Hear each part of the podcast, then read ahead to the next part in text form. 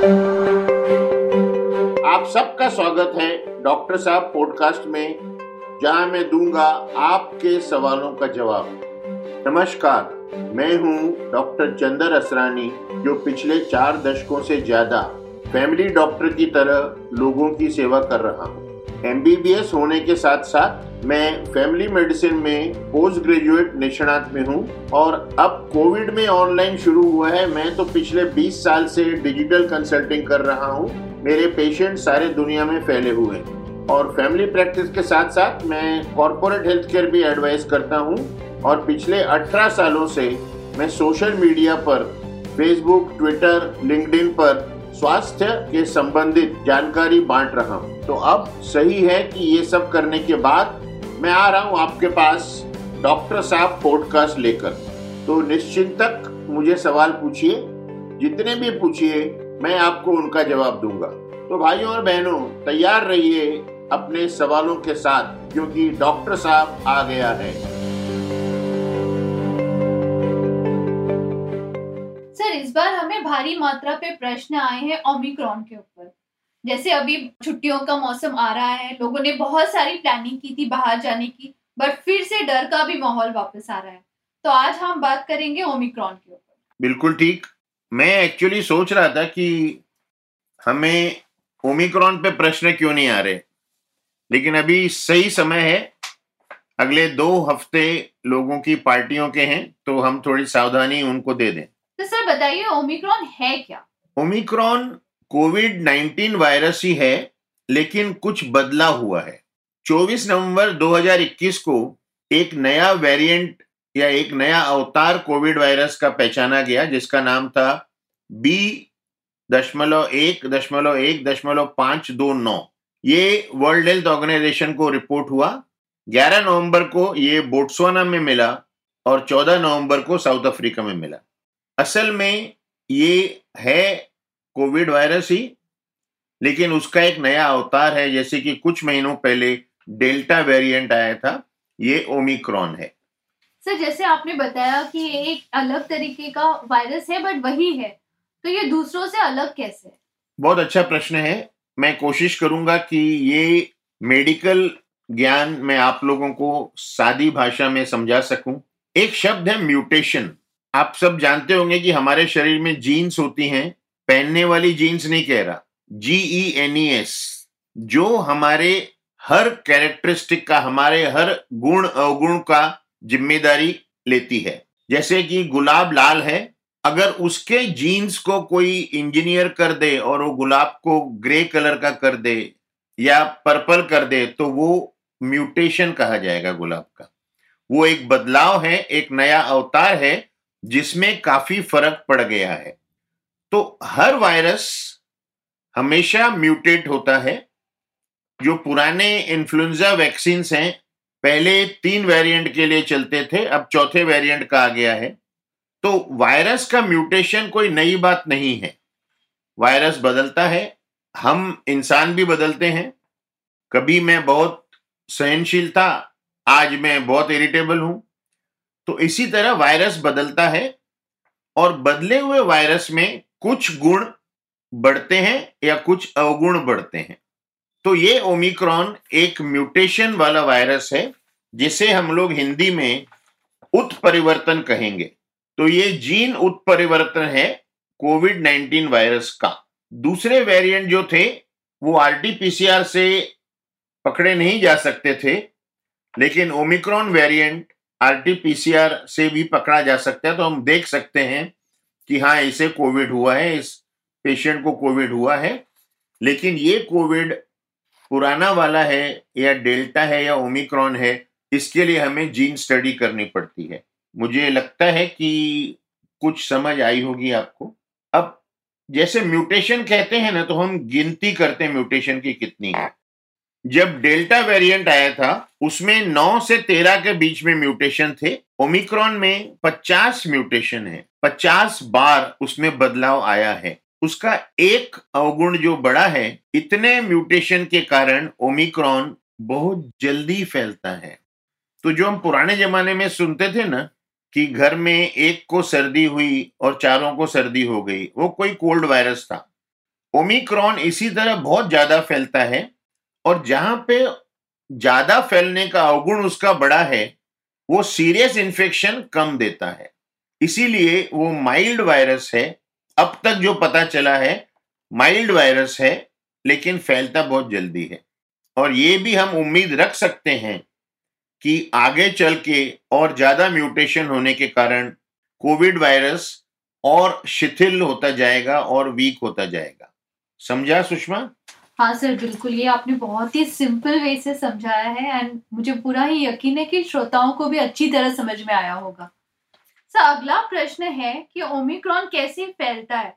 Omicron जैसे Covid virus फैलता है, उसी तरीके से फैलता है। हमारा सोशल डिस्टेंसिंग जो छह फीट का था, वो वैसे ही रहता है। लेकिन जब हम सावधानी नहीं बरतेंगे ऑर्डनरी कोविड वायरस या डेल्टा वेरिएंट से ज़्यादा उम्मीद हो जाती है कि हमें ओमिक्रॉन पकड़ लेगा। तो फैलने का तरीका सब वही है उसमें कुछ बदलाव नहीं आया।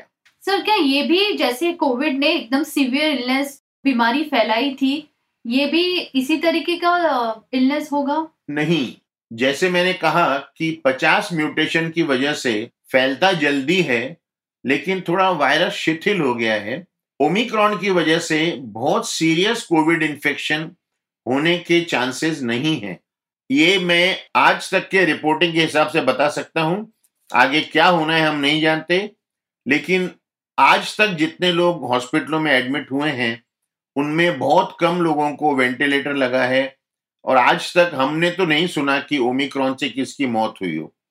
तो डिज़ीज़ वैसा ही रहेगा, लेकिन उतना ज़्यादा सीवियर होने का चांस नहीं है। लेकिन इसका मतलब ये भी नहीं है कि आप सावधानी ना बरतो। मैं देख रहा हूँ आजकल लोगों ने मास्क लगाना बंद कर दिया है। एक साथ खड़े रहते हैं भीड़ में वो भी गलत है। सोशल डिस्टेंसिंग और मास्क बिल्कुल ज़रूरी है। तो जो अभी तक की ट्रीटमेंट हमें मिल रही थी कोविड में तो क्या ओमिक्रॉन के लिए भी कुछ ट्रीटमेंट है? देखो सुषमा अभी तक जो इलाज चल रहा था ना वो सब एक एक्सपेरिमेंटल तरीके से गवर्नमेंट ने माना था, रेमडेसिविर, टोसिलिजुमैब, ये भी रिपोर्टें आई हैं कि ये दवाइयाँ काम नहीं करती। लेकिन अगर पेशेंट सीरियस है क्रिटिकल है तो हमें उपयोग में लानी पड़ती हैं। अभी तक वैज्ञानिक देख रहे हैं कि ओमिक्रॉन पे कौन सी दवा काम करती है और पेशेंट कितना क्रिटिकल होता है सीरियस होता है कि उसे भारी दवा की ज़रूरत पड़ सकती है नहीं। लेकिन एक बात है कि हमें ट्रीटमेंट है हमारे पास जो भी होगा इलाज हम कर पाएँगे जनता को डरने की कोई ज़रूरत नहीं है। तो जैसे कि हमने अभी तक सब लोगों ने वैक्सीन ले ली है या फिर किसी को इन्फेक्शन हो चुका है तो क्या ये प्रोटेक्ट हो गए?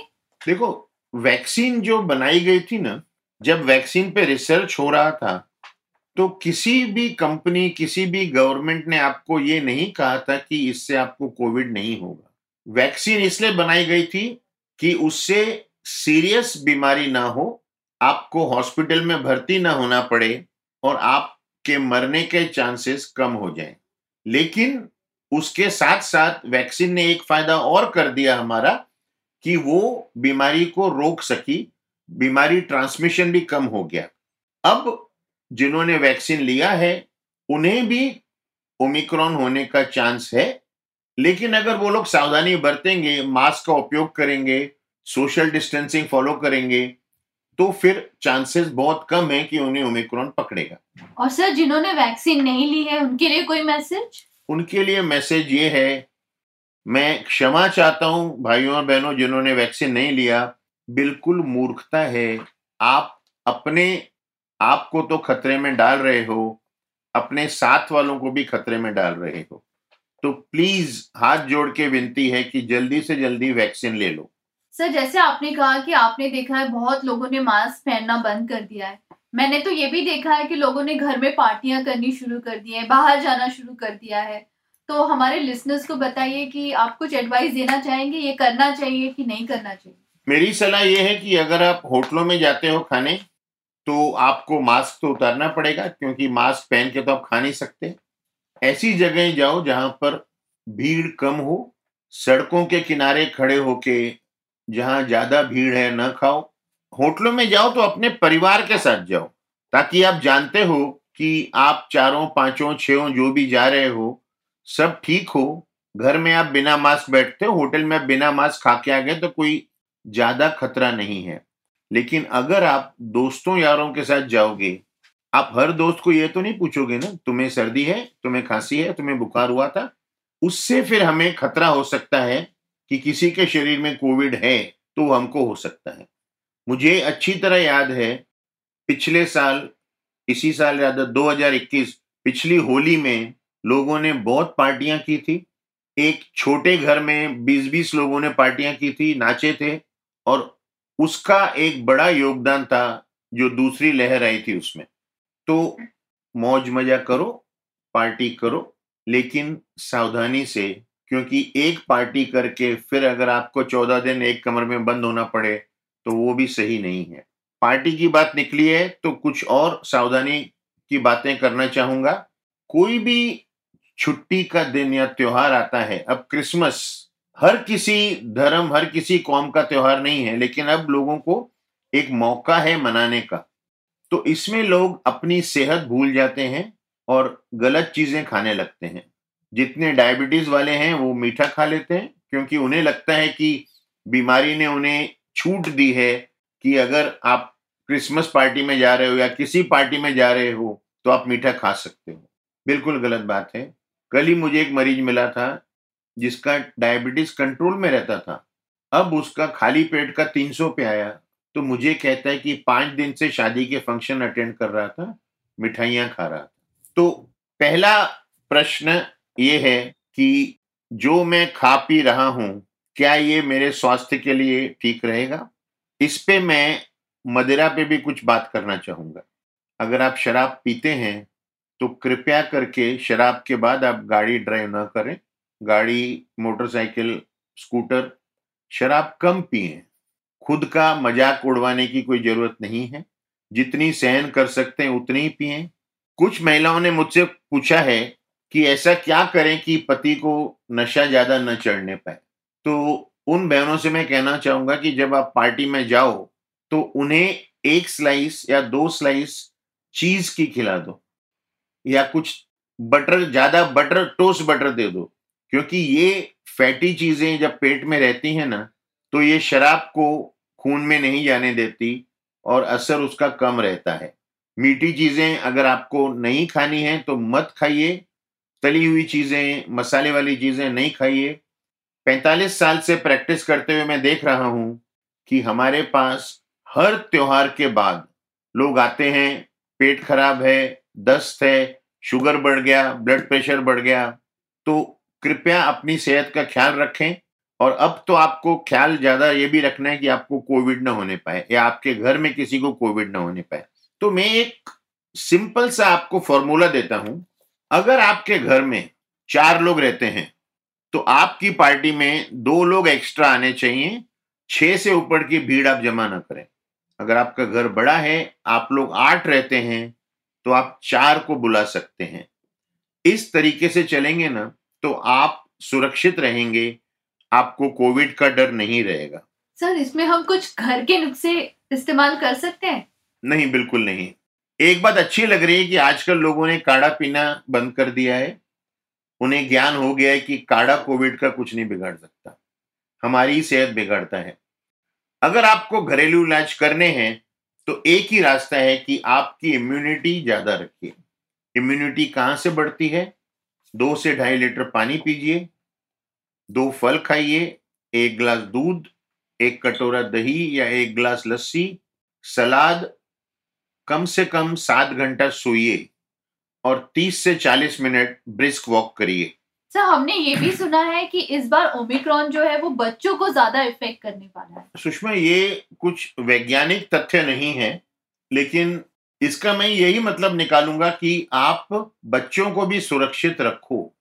बच्चे हमारा भविष्य हैं ऐसा नहीं कि आप मास्क लगाओ, बच्चों को छोड़ दो ऐसे ही। नहीं, बच्चों को भी अगर बुखार है, सर्दी है, डॉक्टर से बात करो, ज़रूरत पड़े तो कोविड टेस्ट करवा लो। लेकिन बच्चों में हमने देखा है कि इन्फेक्शन बहुत ज़्यादा माइल्ड रहता है। जैसे कि बड़ों में हम देखते हैं, तीन से चार प्रतिशत लोगों को सीरियस बीमारी होती है। बच्चों में वो प्रतिशत कम है। तो बच्चे भी आखिर इंसान हैं, उन्हें भी कोविड हो सकता है। लेकिन जितना खतरनाक होना चाहिए वैसा नहीं है। और अब अगर ओमिक्रॉन वैसे ही हम कह रहे हैं शिथिल हो गया है तो शायद बच्चे भी उससे बच सकें।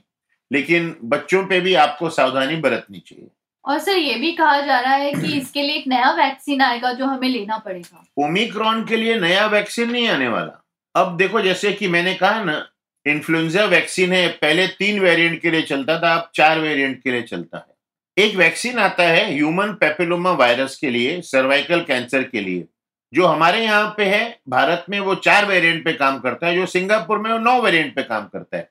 तो ये एक मेडिसिन का बहुत अच्छा भाग है कि यहाँ पे रिसर्च चलती रहती है। तो यही जो वैक्सीन है, इन्हें ही थोड़ा बदला जाएगा ताकि ये ओमिक्रॉन को भी कवर कर सकें। ऐसा कुछ नहीं आएगा कि कोविड के लिए अलग वैक्सीन, डेल्टा के लिए अलग वैक्सीन, ओमिक्रॉन के लिए अलग वैक्सीन, नहीं। यही वैक्सीन कुछ न कुछ बदलाव आते जाएगा, जिसको फिर ओमिक्रॉन भी कवर कर लेगा या आगे चल के नए वेरिएंट आएँगे तो वो भी होगा। एक सावधानी बरतिए वायरस का म्यूटेशन कोई नई बात नहीं है, कोरोना वायरस कोई नई बात नहीं है। म्यूटेशन होते रहेंगे नए नए शब्द आप सुनते रहोगे उससे डरने की ज़रूरत नहीं है, अंत नहीं आ गया पृथ्वी का। ये एक और बीमारी है जो हम लड़ेंगे। भारतवर्ष में हमने बहुत अच्छी तरह लड़ा है, हम आगे भी लड़ेंगे। बस यही है, दो चीज़ें हैं जो हर वेरिएंट में आपको मदद कर सकती हैं। एक है आपका मास्क और दूसरा है सोशल डिस्टेंसिंग ये दो चीज़ हर वेरिएंट में काम करती हैं। अब ऐसा नहीं है कि ओमिक्रॉन के लिए अलग मास्क ले लो. नो सेम मास्क तो यही अपनी सावधानी रखिए मास्क पहनिए सोशल डिस्टेंसिंग रखिए, उसके बाद फिर ऊपर वाले के हाथ में है. तो सुषमा, मुझे काफ़ी भाइयों और बहनों से फ़ोन आए हैं, ज़्यादा महिलाओं से. उन्हें वज़न कैसे कम करें और कम वज़न कैसे संभाले रखें, कैसे बनाए रखें कि फिर न बढ़ने पाए, उस पर उन्हें कुछ ज्ञान चाहिए। तो भाइयों और बहनों, हमारे अगले कुछ एपिसोड वज़न कम करने पर होंगे। आपसे विनती है कि आप प्रश्न हमें भेजते रहें। धन्यवाद।